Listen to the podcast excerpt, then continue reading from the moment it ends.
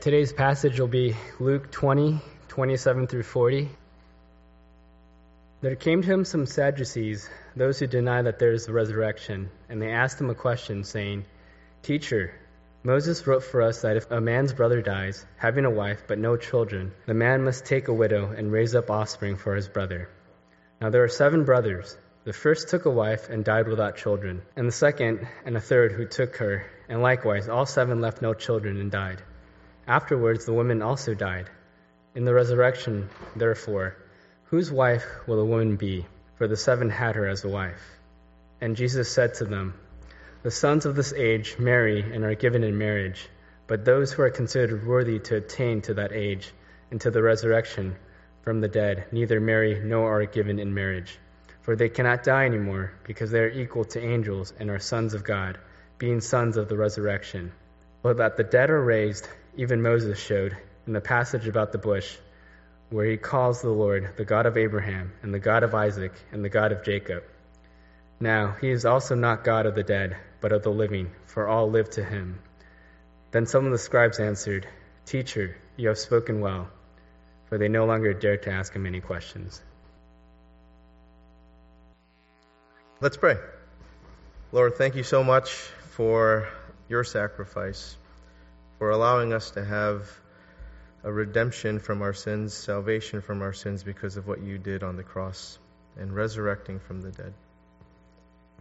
And God, just as Jen was symbolic of that, of dying to the old self and raising anew, may you do that with each one of our hearts, Lord, with all of our minds.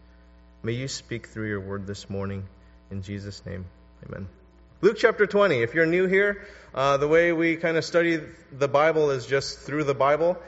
I hear this often where someone's saying like, "Oh, you did that just for me," or, uh, you know, that counseling appointment, you're not supposed to bring that up when you're preaching and all this kind of stuff. I am just going through the Bible. So if it's specifically for you, it's not me. It's the Holy Spirit working in your life, because I believe that he's dynamic and he does that. And so here we are in verses twenty-seven through forty is what we're going to be talking about this morning. And so today, we'll take a look at this third trick question in chapter twenty that the religious leaders had for Jesus. And the first one can be found back in verse two, where it reads this: "Tell us by what authority you do these things, or who it is that gave you this authority." And Jesus responded to them and then went on to tell this parable that really angered them. And then we find this emotional displeasure from the religious leaders in verse nineteen. "The scribes and the chief priests sought to lay hands on him at that very hour, for they perceived that he had told this parable against them, but they feared the people." And then we get to the second question in chapter twenty in verses twenty through twenty-one. And they're from these spies, because they can't get Jesus kind of overtly, so they're trying to get him covertly, and they ask this: "Teacher, we know that you speak and teach rightly and show no partiality, but truly teach the way of God. Is it lawful for us to give tribute to Caesar or not?" And Jesus answered them really brilliantly, and this is the response that Luke recorded for us from the religious leaders in verse twenty-six. "And they were not able in the presence of the people to catch him in what he said, but marveling at his answer, they became silent." Now, if you have any questions in regards to previous sermons, we can be found on iTunes, and you just kind of load that up and listen to it. Now, the questions asked weren't aimed at understanding or learning. They were aimed to corner Jesus so that they could get rid of Jesus. And just because they failed a couple of times to entrap Jesus didn't mean that they were going to give up. And so here come the Sadducees. And the Sadducees were a different Jewish sect from the Essenes or from the Pharisees, a, a different sect. And they were a group that did not believe in the resurrection of the dead. So as a childhood tool that I shared with you last week and I'll share with you this week, they did not believe in the resurrection, so therefore they were sad, you see. They did not believe in the resurrection. So the Pharisees, as well as the Christ followers and the Essenes, they believed in the resurrection. So the resurrection is a key tenet to the Christian faith, and it's different from the Sadducees. And so these guys are the next wave of folks who are trying to throw Jesus off kilter, and their intent is to ridicule the doctrine of the resurrection. And in their argument, they're referring back to Deuteronomy chapter twenty-five, verses five through nine. Let me read that for us. If brothers dwell together and one of them dies and has no son, the wife of the dead man shall not be married outside the family to a stranger. Her husband's brother shall go into her and take her as his wife and perform the duty of a husband's brother to her. And the first son whom she bears shall succeed in the name of his dead brother, that his name may not be blotted out of Israel. And if the man does not wish to take his brother's wife, then his brother's wife shall go up to the gate to the elders and say, My husband's brother refuses to perpetuate his brother's name in Israel. He will not perform the duty of a husband's brother to me. Then the elders of his city shall call him and speak to him, and if he persists, I do not wish to take her. And that's kind of how it wraps up there. And this is what happened in the book of Ruth, between Boaz and Ruth.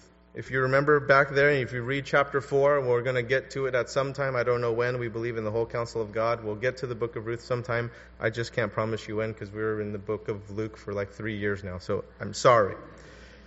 But this is what Boaz did to keep and continue the honor of his brother. It wasn't his direct brother, but of a person named Elimelech, a relative of his.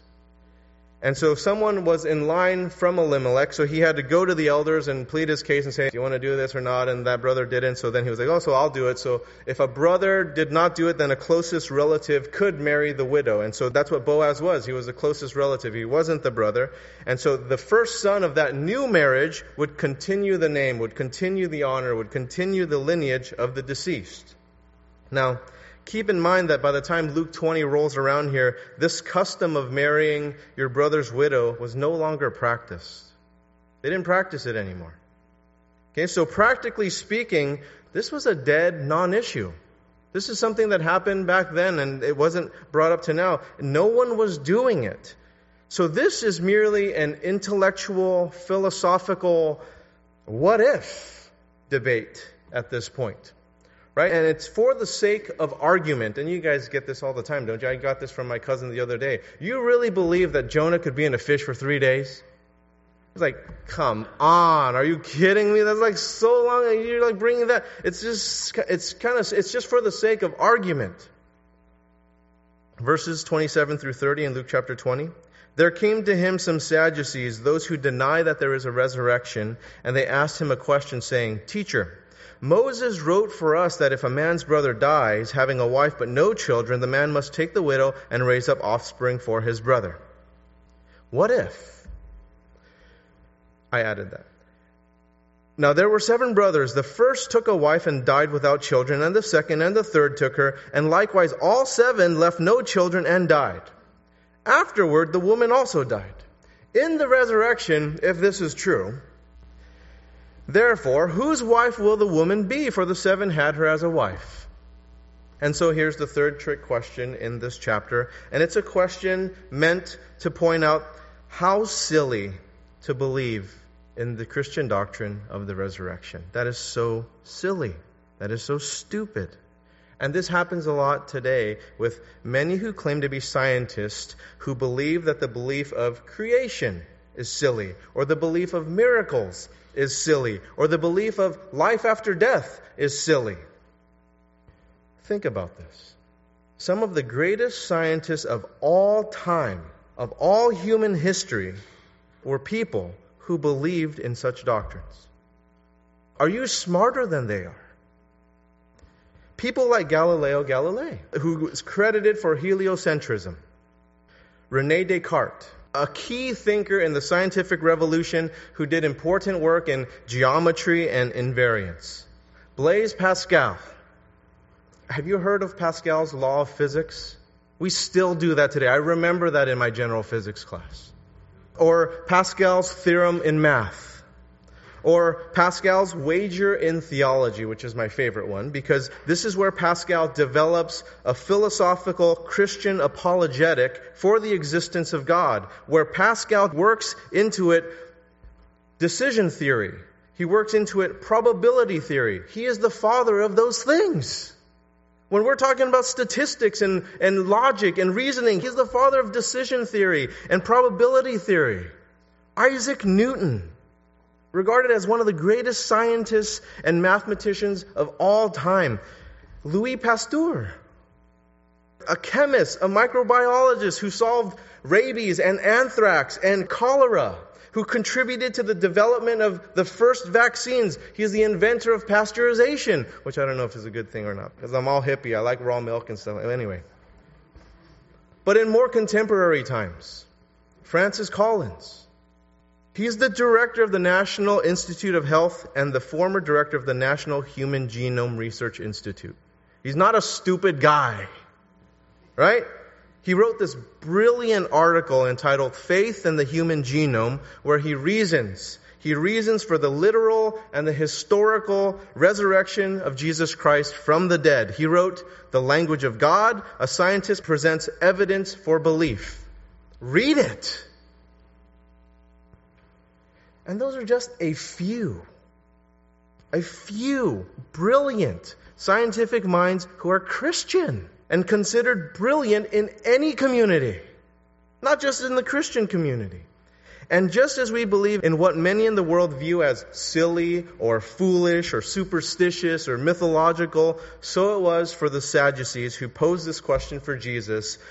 In the resurrection, therefore, whose wife will the woman be? For the seven had her as a wife. So what the Sadducees were attempting to employ was a common form of argument known as reductio ad absurdum. That's Latin for reduction to the absurdity. And this is where a theorem is disproved by reducing it to the absurd, judging it by its final outcome, because the final outcome is absurd, it's ridiculous, so therefore it cannot be true, right? Where the belief can't possibly be true because the end result of those beliefs results in the absurd. So this is what they were trying to do. So in the argument presented by the Sadducees, they presented this scenario in which would end in a result that is ridiculous, absurd, because whose wife is she going to be? To seven husbands? That's so stupid. That's so silly. All seven. Really, you believe that? Ha ha ha, silly Jesus. Right? They're just stupid Christians. You know?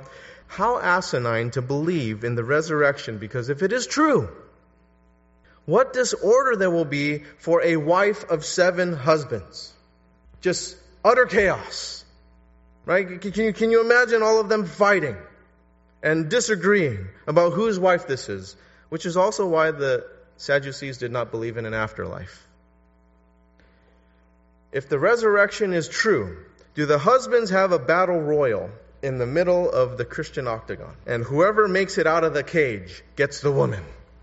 Is that what happens? So how does Jesus respond? Well, let's take a look at a response that Jesus gave them in Mark's gospel. And that's in Mark chapter twelve, verse twenty-four. "Is this not the reason you are wrong?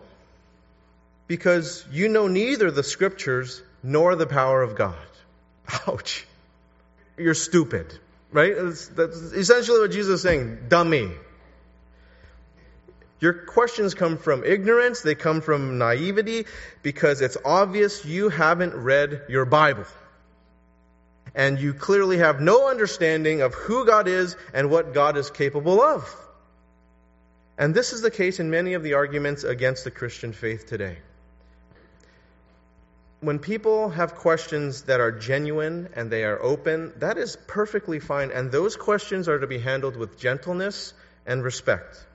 And then there are those times when the questions are meant to corner us or meant to make us feel silly or make us feel stupid. That does not give us permission to treat them any differently with gentleness and respect.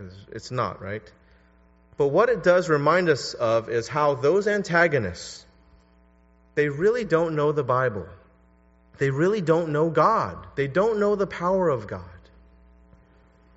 So in regards to the resurrection, this is a non-negotiable in Christianity. If Jesus died and did not resurrect, we have no victory over sin. Right? Sin won. And if Jesus never died, then you and I have no redemption of sin. There's no resurrection if there is no death. And if there is no death, there is no salvation from sin. So Jesus goes on to tell them, you're wrong. You're wrong. And he doesn't debate them. He just uses simple logic to show them that the way that their reasoning is going about the resurrection, it's wrong. Verses thirty-four and thirty-five.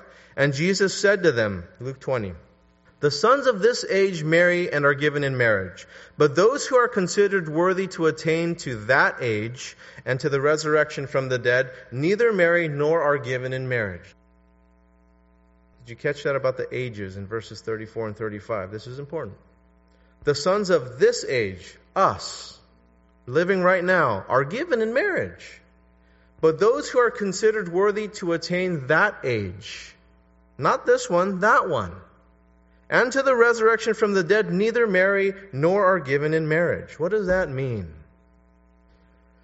Well, life in heaven, that age, we'll have things that are familiar with us right now, but it's not going to be exactly the same. They're going to be drastically different.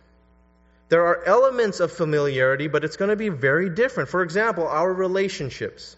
Our relationships on earth are dependent on place and time, right here in this place, aren't they? But in that age, in that place, in heaven, place and time don't apply. It doesn't apply.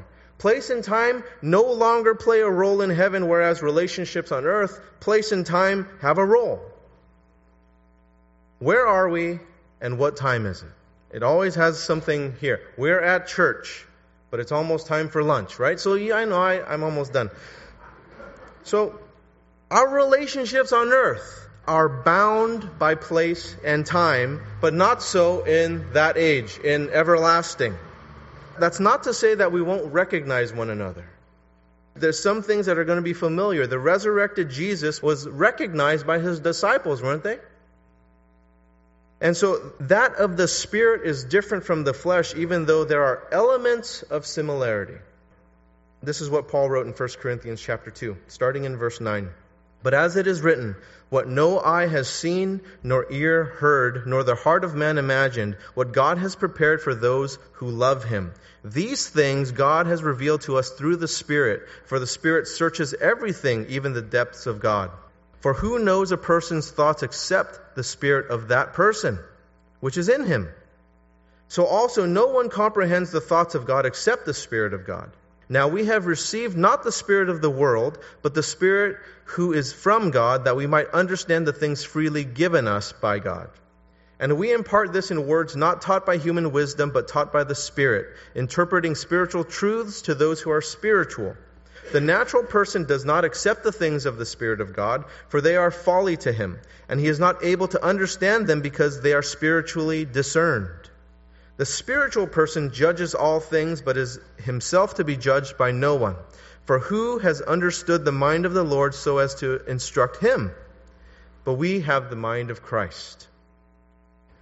Continuing on in Luke chapter twenty, let's pick up in verses thirty-four and thirty-five again, because I want to pick out a phrase out of verse thirty-five.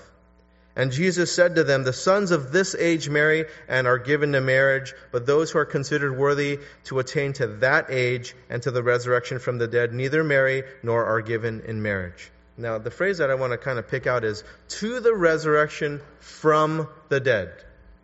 From the dead. Why do I want to pick this out? Because death is inevitable. From the dead.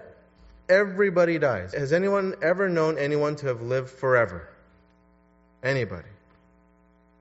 There are some people I look at and I wonder sometimes, you know, like, you've been here a while. But we all die, right? And the destination is either heaven or hell. Those are your choices. Just two destinations. And for those resurrected, that age, there's no marriage. You're like, what? Why? Some of you are like, yay! But marriage isn't necessary anymore. You're immortal. And so marriage is a mortal thing. If you are one of those that are cheering, like, yay, no more marriage, and you're married, maybe we need to talk, okay? So just want to throw that out there, that we should talk. But marriage is an unnecessary thing in heaven because the biology behind procreation is no longer necessary.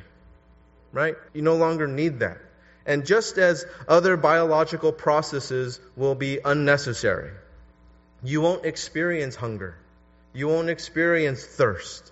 And that's because the biology behind those things, they don't exist anymore. You are spiritual, you're not physical. And you won't experience death in heaven because there is no biology behind an organism dying.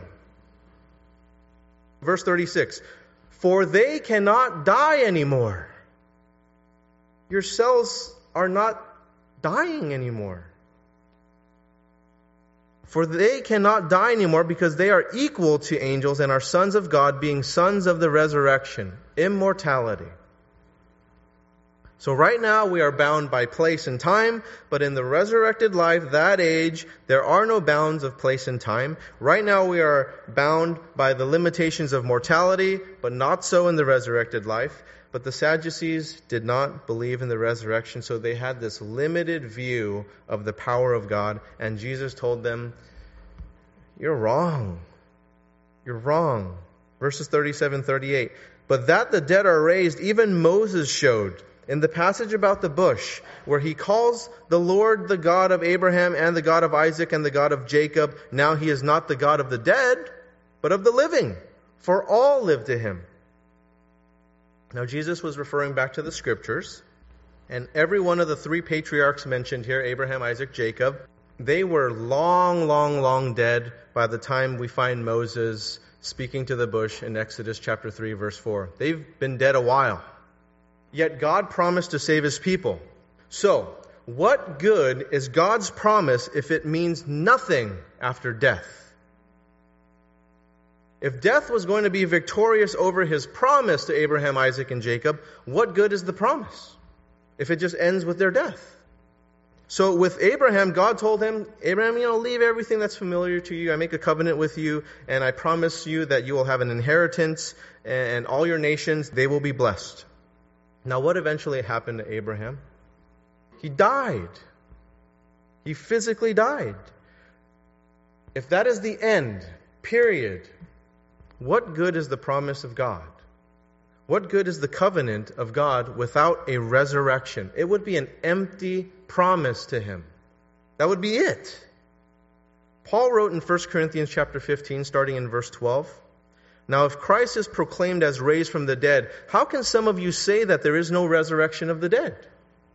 But if there is no resurrection of the dead, then not even Christ has been raised. And if Christ has not been raised, then our preaching is in vain, and your faith is in vain.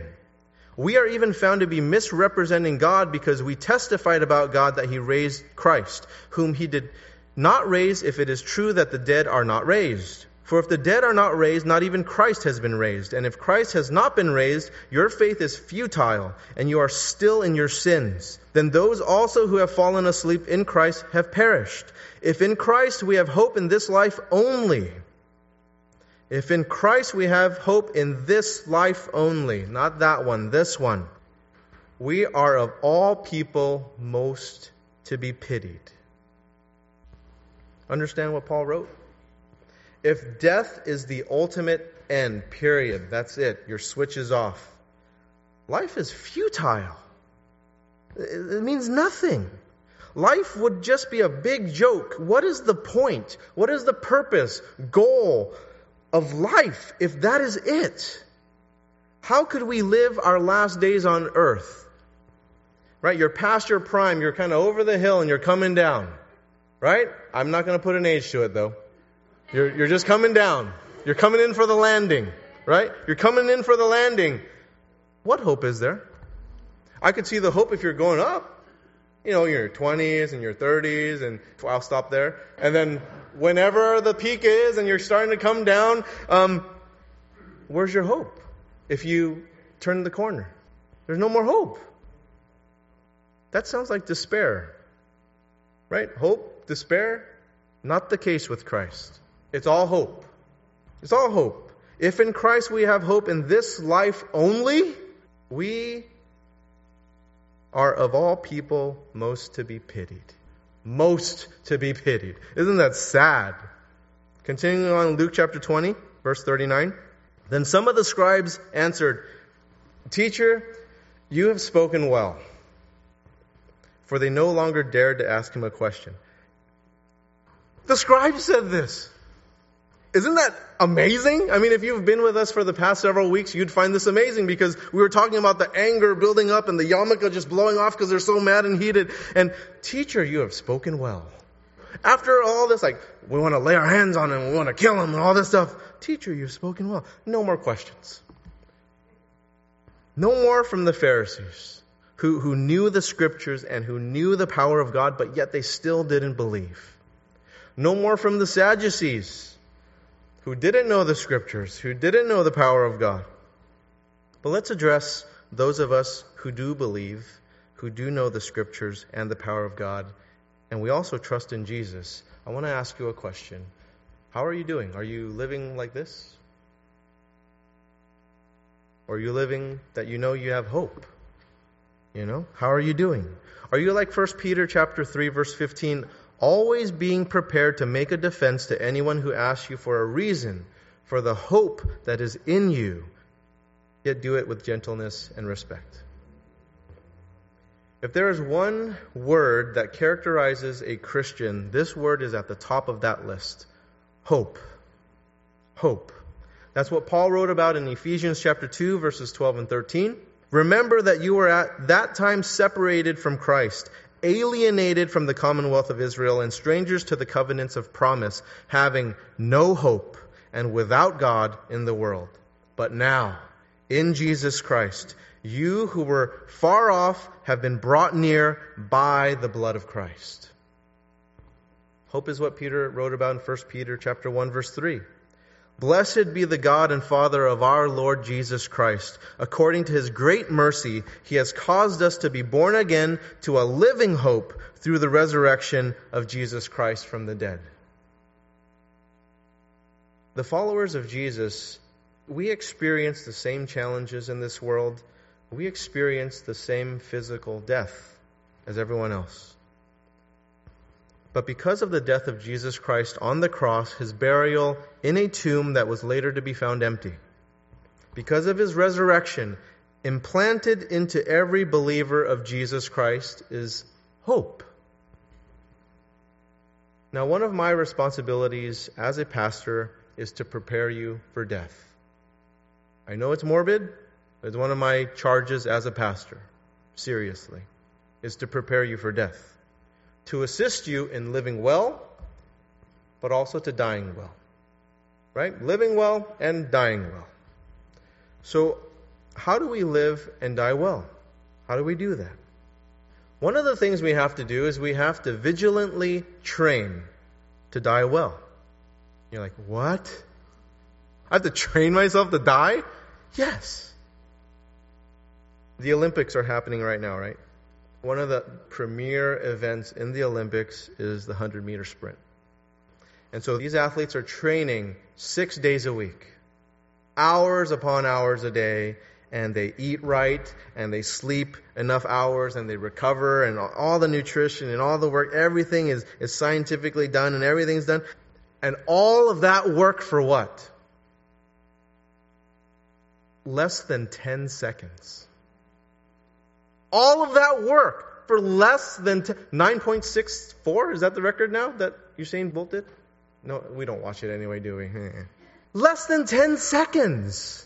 All of that work. Thousands of hours for less than a ten second race. To do well, you need to train. And you need to prepare well, even if it's just this flash. Like death. Death is, you're dead. It's less than ten seconds. Hopefully, right? You're like, oh, please, please, God, less than ten seconds. For those of you who aren't athletes or like, oh, stupid example. What about weddings? Because usually, like, if you don't like athletics, you like weddings. So well, let's use weddings. For some of you, not a big deal. You're an Olympics type of person, right? So not a big deal. But there are others who, weddings are a big thing. You've been preparing since you were little. And you put a lot of preparation into it. I have a friend who's an event planner for a world-class resort. If I gave you the name, you would all know it, but very few of us could afford it. And so for her to plan your wedding, it would cost minimum in the ten thousands, and it can go well into the hundreds of thousands, depending on what you wanted her to do for you. Now, some of her preparations take more than a year. More than a year. Like she has to grow certain plants because someone wants a specific thing. Like, isn't that crazy? It's just so crazy. This is what she has to do. More than a year. So, for what? A six to eight hour thing? Right? That's it. Really? That's it. Hundreds of thousands of dollars. Six to eight hours? If you threw one of those, I would gladly come though. I would enjoy it. I would go to your party for that. But she gets paid bank to plan this stuff. And she puts in over forty hours a week. forty hours a week for an entire year to work for these bridezillas. For like six to eight hours. Thousands of hours, right? Just thousands of hours. Decor and, and flowers and linens and lighting and draping and food and drink and photographer and makeup and filmmaking and music, entertainment, hair, invitations, parking, furnishings, clothing. Am I missing anything? Stuff. Six hours. That's it. Why? And there are other things too, like graduation. You ever think about this? Most of us have gone through this. All that work, hours upon hours, years of study, years of research papers and papers to walk across a stage and pick up a piece of paper. Why do we train that hard and prepare so diligently for these ending events that are just like fraction of time? Just, that's it. Because it's not just a race. It is not just a wedding day. It is not just a piece of paper. Those are milestones representing our life lived well. Right? And for those moments of work, you are sold out. You are sold out to the end of event, whether it's a race, a marriage, a graduation, and the same is for death. It's quick. May we have nothing else distracting us. May our moments of work help us to do nothing else but to die when that time comes. That's it. Nothing stops death. Nothing. And when it comes, you have no choice but to be ready. Nothing stops it. But what do you have to address before you die here, in this place? Because you don't want to live life with regret. Right? What haven't you said to someone? What haven't you done for someone? What are the disappointments in your life? You need to address them. And some of the regrets and some of the disappointments, they may not be things that are good for you to be acting upon. Maybe. You have to figure that out. And if that is the case, you need to figure out how you're going to deal with those things in a healthy way. You're going to have to figure out how you're going to grieve about those things in a healthy way. Right? That guy, I always wanted to marry him, and I wanted, to, but he's married to someone else and he has children. You ever regret not marrying him? You're going to have to grieve the loss. Sorry. You cannot go, but I loved you. And uh, no, no, no, no. Move on. Right? You, you got to grieve it. You got to move on. And so there are issues of unforgiveness, of bitterness, of resentment that are in your life. Have you received forgiveness from Jesus? Have you received the forgiveness of sins from Jesus? Now, we prepare for death because death is inevitable. We don't know anyone that has lived forever, right? Everyone dies, so we have to train for it. We have to prepare for it. So, do your loved ones know how your memorial service is to go? Just some practical things here. Do you have a will or do you have a trust? Do you have provision for your family if you're no longer around? See, there are a lot of people with young children here. Right? In the past, I think, year and a half, our children's ministry for early childhood has doubled. Do you have life insurance? I'll just pause there. Maybe not universal life, you know, it's really expensive and all this, but do you have term until your children are old enough to take care of themselves? And if you don't have those preparations ready, don't procrastinate. You need to take care of it now. You, you do not know when your last breath is. You don't know. And you might have some excuses like, you know, I can't afford it, or I'm fine, I'm really healthy, and all this. Whatever your excuses are, are you ready to die? Because the car coming across that's not stopping at a red light does not care if you didn't buy your policy yet. And you can be completely healthy, but it doesn't count. How will your family be taken care of if you die? You have to train for it. You have to prepare for it. And if you can't afford it, let's talk. Let's talk. You can probably cut your cable. If you cut your cable, some of those bills are about the same price as a premium, right? So, you know, we can talk about it. You have to prepare for your death. And if in our preparation of death, God is simultaneously preparing us for a life everlasting. So how does God prepare us for life everlasting with Him, which is essentially heaven? Right? Being with God is heaven. Well, God allows us to experience less favorable things.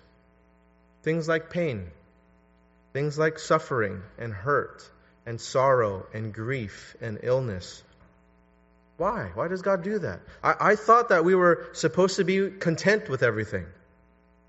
Yes, we are supposed to be content.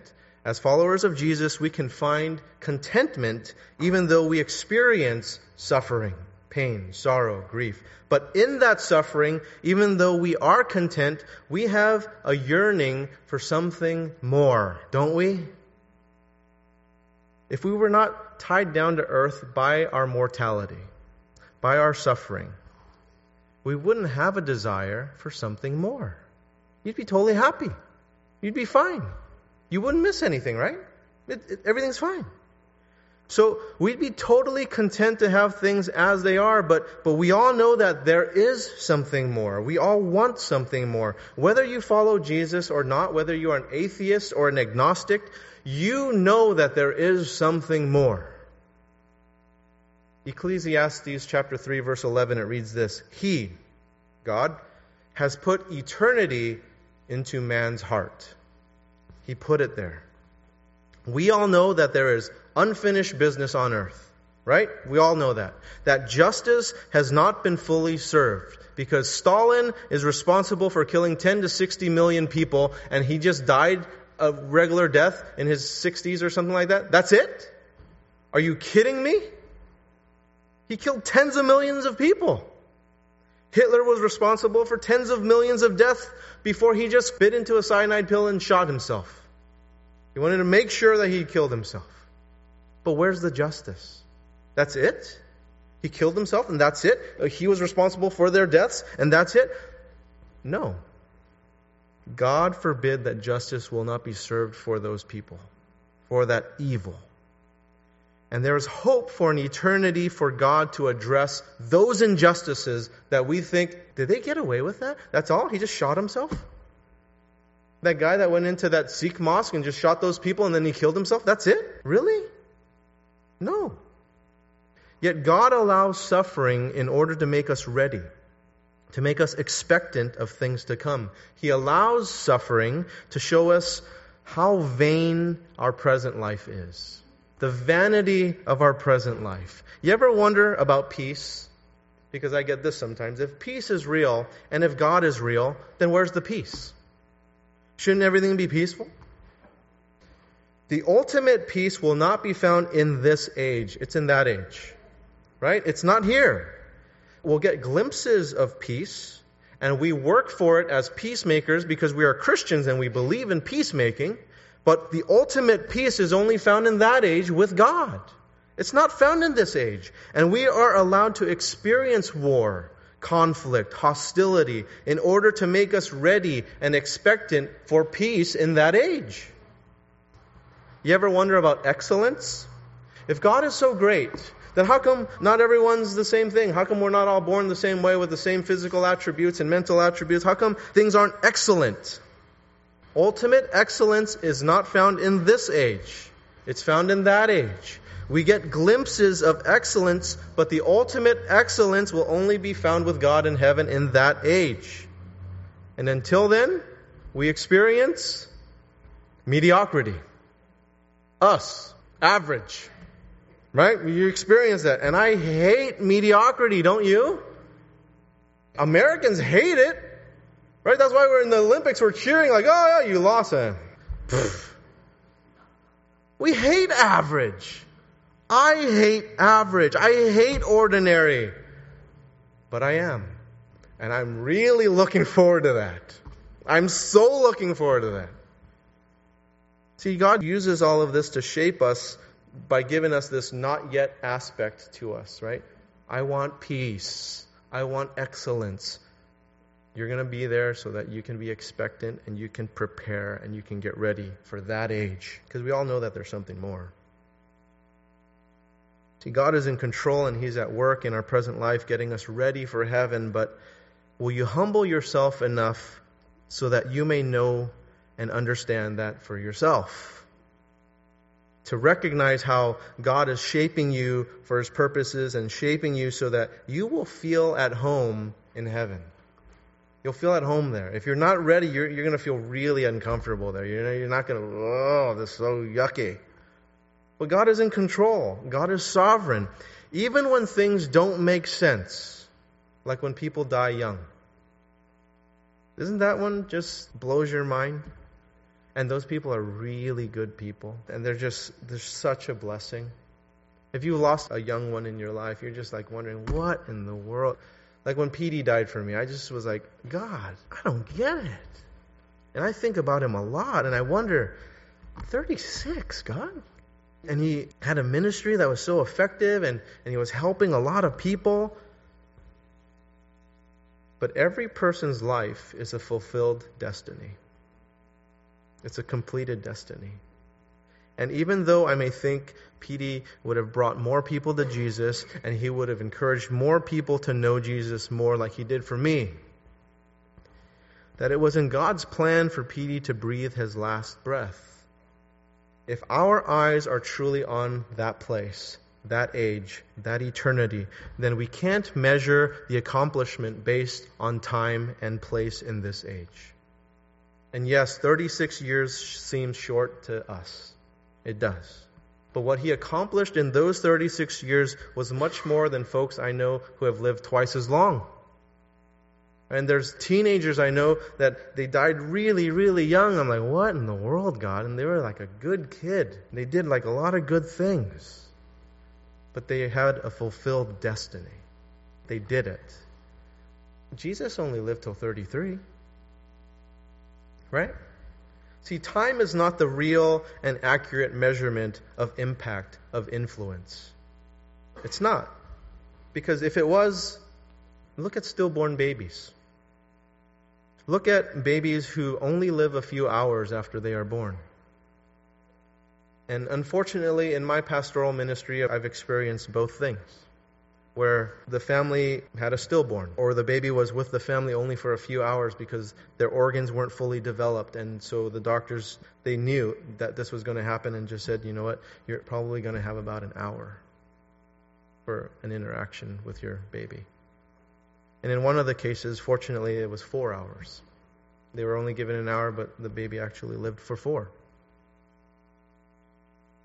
Yet the stillborn, or the baby who only lived a few hours, think about the impact. Think about the impression that they have left on their parents, their grandparents, their relatives.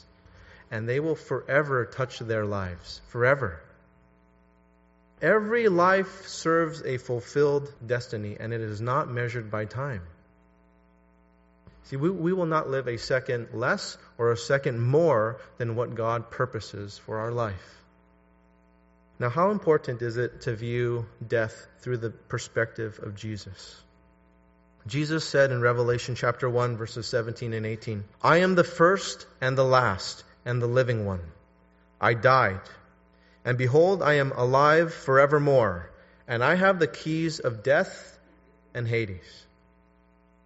See, may we have our eyes on eternity, that age, so that we can prepare well and be ready as we approach our departure. And that when we're called home, that, that's all we need to do. We just go. We go home.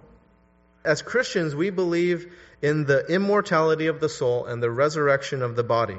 right? Where, where death and pain and disease, they are no longer able to touch our bodies anymore. No more medications, no more therapy, no more cancer, no more arthritis, no more diabetes, no more Kaiser, you know, stuff like that. No more copays, no medical bills, none of that stuff. I mean, it's going to be glorious. Everything our bodies suffer from here on earth, this age, due to genetics or environment, abuses, war, famine, disease, whatever. No more. That's it. All will be restored, and we will be how it was supposed to be before sin, which is what? Excellence. Excellence. No more mediocrity. Praise God. Imagine the best you. Uh, I can see wives like nudging their husbands, like, "Why didn't you do that now?" Like, you know, because we're at this age. Chill out. We're that age. We're going to be the best us. Right? We're good. See, I look forward to the resurrected body, the best me. Oh man, thank you. Please get me there right now. I'm also looking forward to the fellowship with the best you. Can you imagine? Right now you're fellowshipping with like broken people, and you fight and you have wars and you have conflict and you like try to do things to each other and hurt each other. But can you imagine the best of each person getting together and how glorious that's going to be? The best you meeting the best me. We're going to like each other. Isn't that amazing? It's amazing. So may we help each other to realize the best of ourselves in Jesus Christ. Let's pray. Lord, thank you so much for your promises. Lord, thank you for having us expectant of things to come in that age. Lord, may we not be caught up on the things of this age, knowing that we have life everlasting. Lord, help us to be diligent and bold with sharing your gospel, because people need to know. Not just that there is something, because everyone is expectant, because you've put eternal life on everyone's heart. But how to get there, and who it is that is going to get them there, Jesus Christ. In Jesus' name we pray. Amen.